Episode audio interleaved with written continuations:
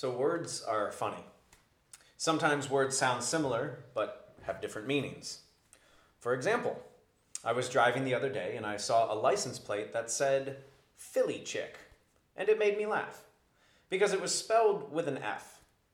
But my suspicion, after viewing the driver, was that she was actually saying she is a female from Philadelphia.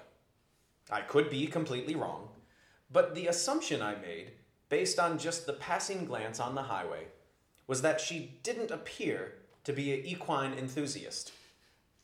But that's the thing about words. Sometimes they're very specific, and sometimes they are quite ambiguous.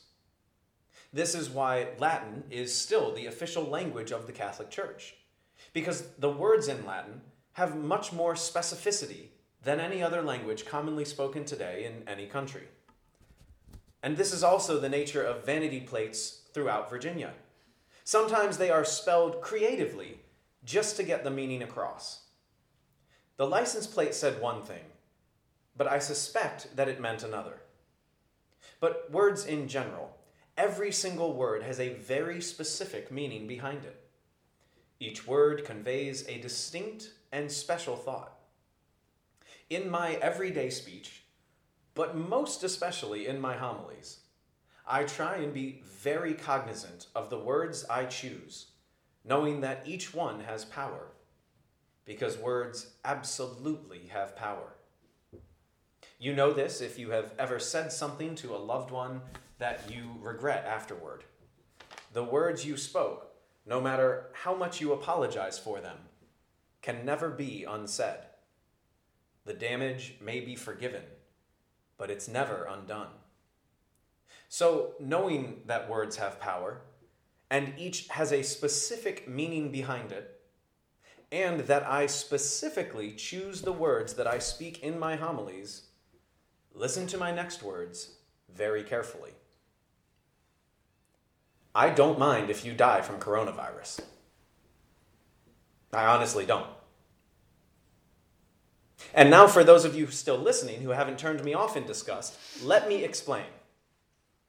I don't mind if you die from coronavirus, or cancer, or choking, or a car accident, or cholera, or a cat attack, or cliff diving, or simply catching on fire.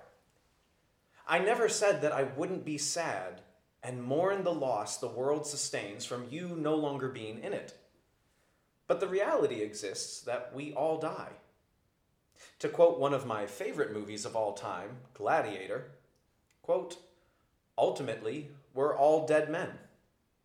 Sadly, we cannot choose how we die, but we can decide how we meet that end in order that we are remembered as men. Meaning, the way in which our death comes, comes about is really inco- inconsequential. Whether it's disease, accident, or old age, the actual passing through death matters little in the life of a Catholic. We don't know how or when we are going to die, but like the quote from Gladiator said, we can choose how we meet that end so that we are remembered not as men, but as faithful Catholics. The words that I started off this paragraph with initially were very divisive. They were cutting, they were somewhat offensive. And I clearly understand this. And that is the other nature of words. They can be very divisive, but they also have the power to bring peace and to unify. Yesterday, in the Gospel for the Mass readings, we heard about the division among the people, some of whom said they had proof that Jesus was the Christ. Others who said that they had proof that he couldn't be the Christ. And yet, in the gospel passage selected for yesterday's Mass, Jesus has no lines whatsoever. He utters not a word. Without the words of Christ, there is division and disunity. Today, in the gospel, Jesus speaks. And what happens when he speaks? Grief is cured faith is restored, and death is canceled and brought back to life. Death is conquered by a mere word from the Savior's mouth. To be honest, though, this is nothing for the Savior. God the Father created the entire universe by speaking it into existence. His words are creative, and when He speaks, things happen. This is one of the most beautiful attributes of God that we share in and reveals that we are indeed made in His image and likeness. When we speak, our words create things as well. You may say that our words don't create universes, and with that I would very much disagree. Think about the Marvel Universe movie franchise. Every single one of those stories started with an idea that was talked about, and those words created the worlds which we enjoy watching on the big screen or at home. The words of Jesus in today's gospel create life in the corpse of Lazarus. He preserves the life of Lazarus. Recently, there's been such a push from the left and the right that we need to curb the spread of the coronavirus because we have to protect life and make sure that those people who get it have a fair chance at continuing their lives. How beautiful that is! That people finally see the value in human life and they are willing to do everything we can to sustain and continue it. And as soon as this is all over, when life begins to normalize, I wonder if we will all still care about life being sustained once it has begun. Or if we will just go back to killing three quarters of a million children in the womb each year. Or if we still have bills trying to legislate the right to euthanize the elderly or the disabled. Apparently, we love playing God when it's our choice. But when a virus, something mutated from nature, tries to take away our elderly or sick, we're offended by that. We want to be in control of our own humanity. We want to be in control of life. And we want to be in control of death. We, like the disciples who didn't understand the words of Jesus, or Martha who wants to tell Jesus that what he wants isn't possible.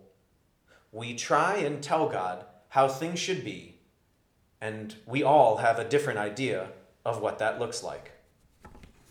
We are as divisive as the crowd was yesterday from the gospel, but the words of Jesus bring unity.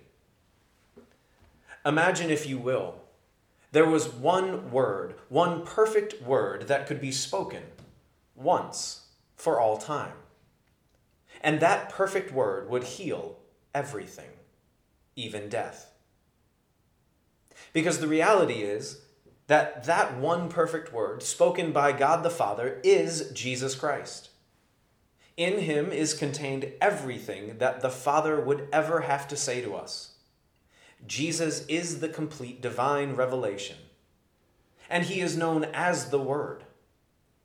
In the beginning, the Word, in the beginning was the Word, and the Word was with God, and the Word was God.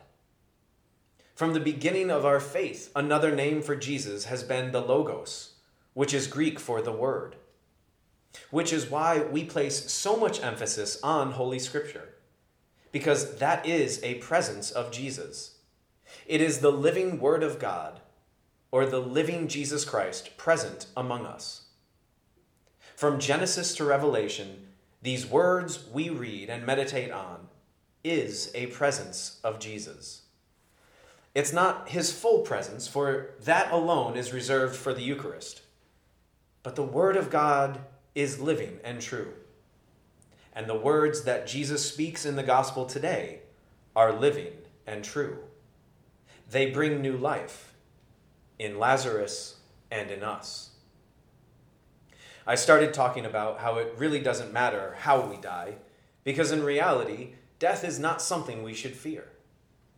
Even Christ says, Do not be afraid of those who can kill the body, but be afraid of those who can kill the soul. So, who is that that can kill the soul? It is only us. We are the only ones able to kill our soul through our own sin. In the gospel, Jesus proves that he is the Lord over life and death. He brings back Lazarus from the dead, and then later he gives up his own life to death, only to be resurrected again. Death is not the worst thing that we can experience. Eternal life separated from God is, and it is the absolute worst thing imaginable. So, how do we prevent this? We listen to the words of the gospel that kicked off Lent, the words of Jesus when he says, Repent and believe in the gospel. Brothers and sisters, the words that we speak are powerful. In this time, when we are around our family members way more than usual, it's easy for us to treat them poorly or use harsh words.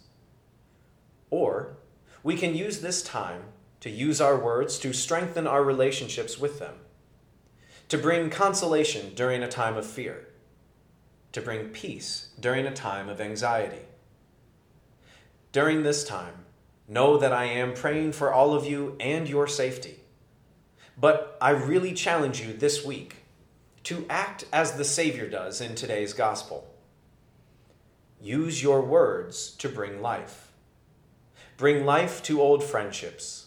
Use your words to bring life to your family members. Use your words to bring about the kingdom of God here on earth. Your words are powerful, creative, and wonderful, but only if you use them to be so.